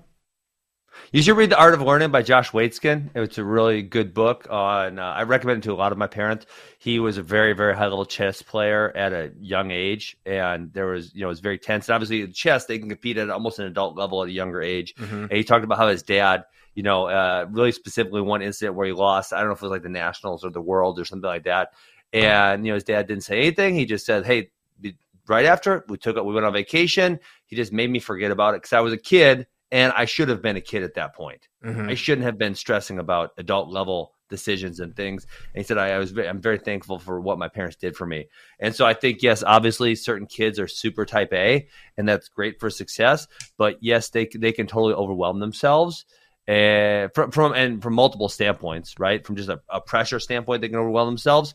They can worry too much about winning and losing, which negates skill development, especially when you're a 10 year old. You don't want to worry about Yeah. strictly winning and losing because you're going to negate your skill development. Because, and this is kind of what you said earlier about, um, I said high volume attacker, and you said Caleb shoots too much and gets scored on. Yeah, they're going to do that at that age, and so it's like if we if we solely worry about if we were just to say how can I make a ten year old win and lose as much as possible, it's like teach them a great snap down, teach them a, a great down block go behind, and teach them a great like cross wrist tilt or something. If you get great at those three skills at that age, you're going to win like ninety nine percent of your matches. Yeah. But then the problem is, if those are the only three skills that we ever learn, at some point we're going to be behind the eight ball because we're only good at those three skills. Uh, but for a 10 and 11 year old, man, they're going to be beasts at 10 and Mhm. 11 years old because they're awesome at those three things. Um, so, you know, how, how do we. How do we not negate our long-term skill development for short-term gain is a really huge one. So, yeah, I think with kids with that mindset, you just have to you have to balance it as they get older, um, and and and really allow them to you know are not allow them to think too much about winning and losing and take the pressure off and just by guiding them the right way. Yeah. Good stuff. Yeah. Okay. So Brian Murphy, uh, what? Keith Goddard said roids are so 1997. All the cool kids are on SARMs, and No, what's I know SARMs? what I don't know that. For. You don't? So okay, I'll tell you why I know what SARMs are. I, you know, my buddy opened a CrossFit gym, and um, I would do the CrossFit workouts sometimes, and especially we'll say I think this is probably like six to eight years ago. I was in really, I was a world class athlete. I was in really good shape, and I also knew. Listen, I'm not the greatest at lifting weights and running and stuff, but I was I was on a college team with some guys who were really really good at it, better than me for sure, and. I would see some of the scores and times that these CrossFit guys put up, and I would say, dude, these dudes, they're on. So I don't know what they're on. I don't know what they're taking. They're on something because I know I know really high level athletes that weren't getting anywhere, anywhere in the ballpark of what this dude is scoring. So I said, what are these dudes are on? So I don't know what they're on. They're on something. Um, and so he ended up going to a CrossFit Worlds a couple years ago, and he came back and said, yeah, they're all on SARMs. Okay. Is it like Yeah. a steroid or what? It it stands for selective androgen muscle receptor. I don't really know exactly what that does, but apparently that's really good. Um, I, it's it's not legal, but I don't and, and, and I don't think in CrossFit their, their Sort of testing legal. is that good. what do you mean it's sort of legal? Uh, some of like some you can buy online. Because my online doesn't mean they're legal. Well, no, but I'm like at like GNC and stuff too. I think because remember we Oh. like we were gonna buy me some. We were? Who approved that? what? Who approved? You don't remember this? That that's on the company budget, Christian. No, we, we're we're on a we're on a tight ship here. We can't blow all our money on steroids. We only have Pump so much full. budgeted. Uh, Well, because Ostarine is one, and that's what Dayton tested positive for. oh, Ostarine is a SARM. Yes. Okay. Oh, really? Okay, I didn't know that. Hmm. Interesting. Well, I guess that's what they're.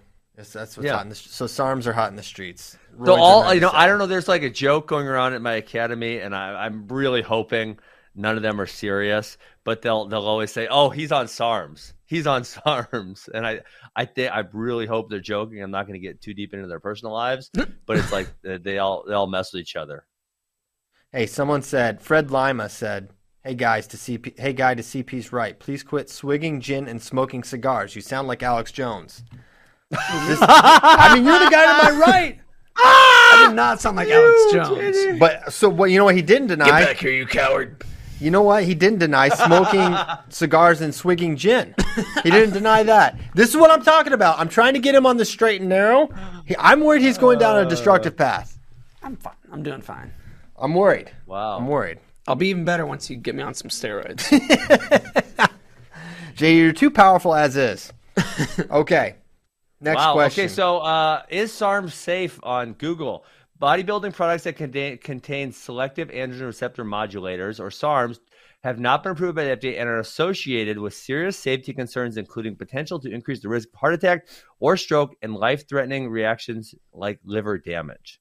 Mm, So, kids, behave yourselves. don't do don't do the SARMs. Keep your livers, guys. Look, so there's a bunch of different kinds of SARMs. It's like it's like calling every performance enhancing drug a steroid. Oh my gosh.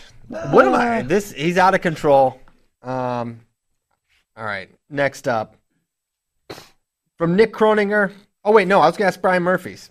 About two years ago, uh, I mentioned Russians respected JB and Snyder but were dismissive of DT in his style. Not that I care about Russia, but has that perception changed? I think you have it flipped because not completely flipped, but I remember reading something. It might have been Beck Bulatov talking about like talking about Snyder. He's like this guy. He's just they just he just lifts. He's only strong, but he's not. They were kind of like he's just a big strong guy.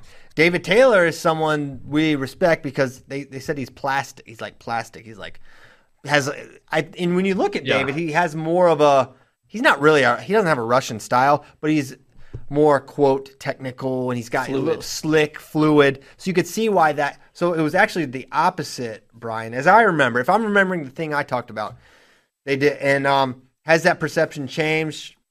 Um, I guess I'll answer for Snyder. I think they respect him a lot, and obviously think he's. I think Sadulaev is very respectful of of Kyle. So Yeah. um, but yeah, I think the respect for David has been there even before he was making teams. They were like, this Yeah. guy is, um, is really good. Yeah, I remember the Beck Bulatov quote. So yeah, I, th- I think Brian's confused. I think it was JB and DT and and dismissive of Snyder is Snyder man, strong boy. Snyderman, yes, Snyderman Strong Boy and Ozzy Man Strong Boy. That's a great tag team duo. Okay. Uh, from Nick Kroninger, DT's final takedown against Yazdani had a bunch of setups that ultimately led to the takedown. Are there specific wrestlers that you associate with specific setups? In other words, Hmm. if you wanted to teach kids specific setups, who would you tell them to watch? yeah for for sure. Who has the Um, setup that you think's most like? Well, Iconic. David uses more of a uh, a fluid style where he's you know inside the hand fight and you know moving a lot, elbow pass, snap down. He, he does a lot of stuff, right? Whereas uh, you know JB like in his prime was post, post, post snap, boom, that kind of stuff, and then fire from from the outside. Now it's a little different. I I just talk about. Um, three kind of I talk three spaces is how I, I like to think about it. And I and if I have a kid who want I want to wrestle a specific way, I'll point them in the direction of someone who's really good at it. So like Yazdani with underhooks, for example, I'll point them in that direction. But so I say uh, uh, the open is like from the wrists and out, so maybe hand play or just totally in the open. Then the inside is like your wrist up to your neck, you know, so the like the wrist tie, Yeah. biceps, collar, and then in tight would be you know your two on ones, underhooks, over under, overhooks, that type of stuff where we're, we're super in tight. Um, so those are kind of the three spaces I think about. And if we're talking about the, the middle space, which I think is is the most really the most effective, um, David is is the best in there. He's, he's so fluid with his motion and setups, and he has a lot of options, and he can disguise things a lot of different ways. Yeah. Well, how would you describe like Kyle Snyder's setups?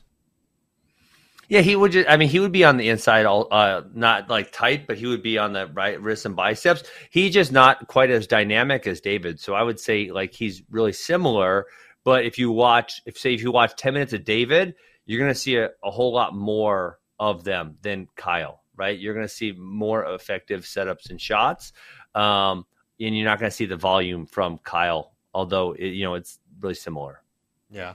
the first wrestler that came to my mind when I saw this question of like setup specific, like this is their bread and butter setup, was Brent Metcalf post high crotch. Yeah. High crotch, yeah, Classic. for sure. Of like a guy Marinelli who does the just same is thing. like textbook with it. Yep. Yeah. NATO. Uses it a lot. Yep. super good with it. Um, Gilman, good club and sweep. Yeah, there's a couple guys with that. Uh, I like this question. Anthony Terlizzi. Is Aaron Pico the biggest what if in USA wrestling history? Is he really a what if though? I mean, this man made the Olympic trials finals. Absolutely. He was 18. Um, I think No, he a- was 20 when he made the trials. Oh yeah, that's a good point. Um, I th- I think so. I think he's a. I think he's a big what if. I, but I think the biggest what if. No, I don't. I'll say no. There's a couple of huge what ifs. Well, if- hold on, hold on, Christian. Let me ask you this question before before you go to. Is he really a what if? No, he's not. We know he's really freaking good. He made the Olympic trials finals. So when I think of a what if, I think of a guy who had a lot of success coming up, and then maybe there was an injury or something else that precluded them from moving forward. I know, I know without a shadow of a doubt that Aaron Pico was really, really freaking good. He made the Olympic trials finals. Like, I don't need to know anymore. I know, I know how good he was. He was elite at the highest levels in American wrestling. Yes, I, I think what he's getting at, and the way I kind of read it is like, okay, imagine this guy full on wrestler for his career through twenty His eight to thirty. What was what was going to be on the other side of that? What kind of world? And we're talking about we're talking the standard in America is not just make the finals. It's like what can you come back with at the at the world and Olympic stage? Okay, so we're talking on that level. I mean, that's the level I'm talking. But there's then there's a guy like okay, you take a, like a Jake Deitchler. What was that guy going to be? There you go. head injury basically de- he had concussions ended basically his career he tried to come back he actually gave kyle dake a sort of interesting match one year at a, in a duel back when you know Yeah. if you remember that one that was at, at cornell minnesota duel Well, anyway let me ask you this then, Christian. Let me ask you this: Is so now it's only one. It's only a one year difference, twenty and twenty one. Is is Gable Steveson a what if, or do we know he's he's the best in the world? That's but what how I was many times say. would he have been the best in the world? I that's what I was gonna say. When I th- Gable's name came to my mind immediately when I was like, no, Gable. Gable in ten years will be because I, I just think you see what he did at, at his age and what he's going to be, what he could have done. If you want to talk about a guy who could go six for six, it's going to be him because he's going to because he has like a um, He's still getting better. he's getting better. The, the the the trajectory of his career is insane, and you look at the the, the talent pool of heavyweight and the way they're going to be going. Uh, Geno's a, a legend and Taha's a legend, but their best days are behind them, and Gable's getting better. So that intersection plus the lack of the the biggest obstacle to Gable, which is probably literally going to be domestic, if it Zare. uh, or Zare. That's a good point. But, But I that gives him a worthy adversary and someone to bolster him up versus him just dominating the field and we say, oh, it's a light field. Right. So I, I think he is a guy that could have gone on a run of of you know three, four, five, six in a row kind Yeah. of thing. Yeah. And you look at his run like uh, with I, his run in 21 versus Jordan's in 11 has a lot more similarities the more I think about it because you have the jaw dropping absolutely. Right. you have the jaw dropping physicality and technical stuff that's just like, okay, no one in the world can do this thing. Jordan has some Yeah. things like no one else can do that. Gable has something no one else can do that. But then the other thing that made Jordan and makes Gable next level and made their run so epic is like the heart and grit aspect. Gable only had to show that once, but he really did. And Yes. Jordan had to do that a couple times. He had the crazy match with Tsargush, and then he had the, the Azeri was so dirty, and they had some weird Yeah, calls was, in there, there. was there a crazy Belarusian match too? Maybe? That was in 13, uh, 13, against okay. Shabanov. So they both had to just have like just like insane grit and so I mean we all know what Jordan went on to be and it still is. So I think Gable will go down. There's one more that comes to mind when I'm thinking about world Uh-oh. Olympic accolades. Cael. I mean this is a guy who you That's what that's, that's why I say like he was the best in the world. Christian, do we really wonder? Like, really? Not well, okay. So I guess what you're saying is we know what Cael would have been had he continued to compete, right? Well, we just we already know he he he literally reached the pinnacle of the sport. I mean, Pico's the pinnacle of American wrestling at age twenty. Like I know he's really good. Cael and Gable, uh, maybe Cael was twenty. We'll say twenty four ish, somewhere twenty five, maybe. Gable's they reached the pinnacle of wrestling. Is the highest they can get. We know what they were. What they were is the best in the best in the world in sport of wrestling. We already know that. Now, how many times would they have done that in a row? We don't know the we don't know the answer to that, but we know they were the best in the world. Yeah, yeah. I mean, I I think that's just the thing. It's like he could ascend to that all time, all time, not just like an all time American great, which he already is, but like, is he could he have reached a, another level in the international sphere where he only won one uh, Yeah. Olympic title, right? That's what we're talking about. And this is a guy who went who retwi- retired in 2002 and moonwalked his way to the team in 2011, no problem. Four and eleven, yeah. Um, And then took or four- fifth. Yeah, 2004. Excuse Yeah. me. Um, Yeah, yeah. I mean, I guess, I guess, I, I understand what you're saying um, about Cael and, and Pico. Um, you know, when I, when I guess when I heard the question, I don't know if you guys ever watched that ESPN 30 for 30. It was called "The Best Who Never Was," and Yep.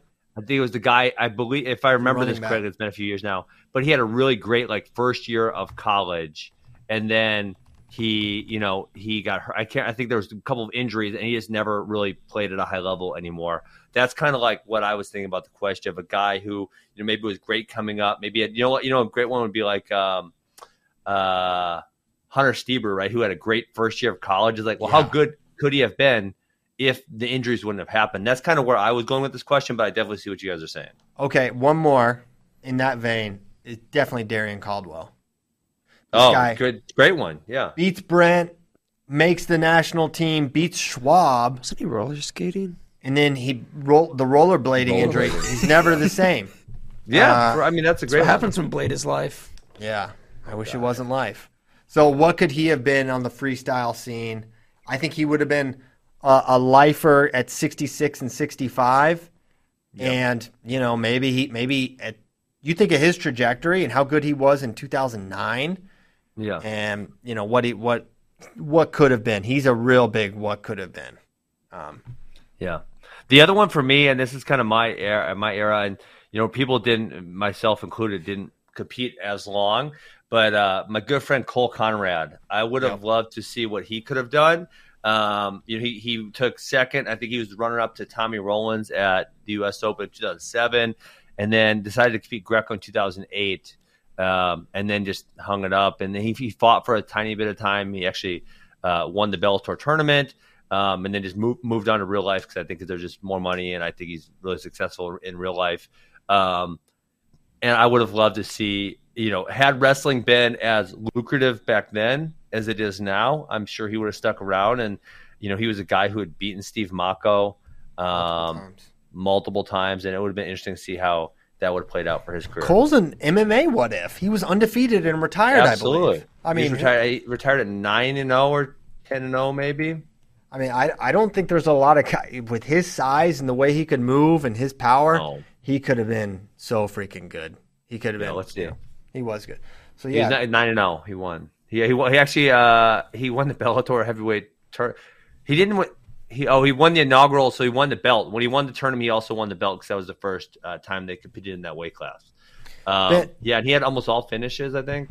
yeah, he was he was very dominant. Ben, I didn't realize it's 9:53, deep in the heart of go. Texas. Oh my goodness.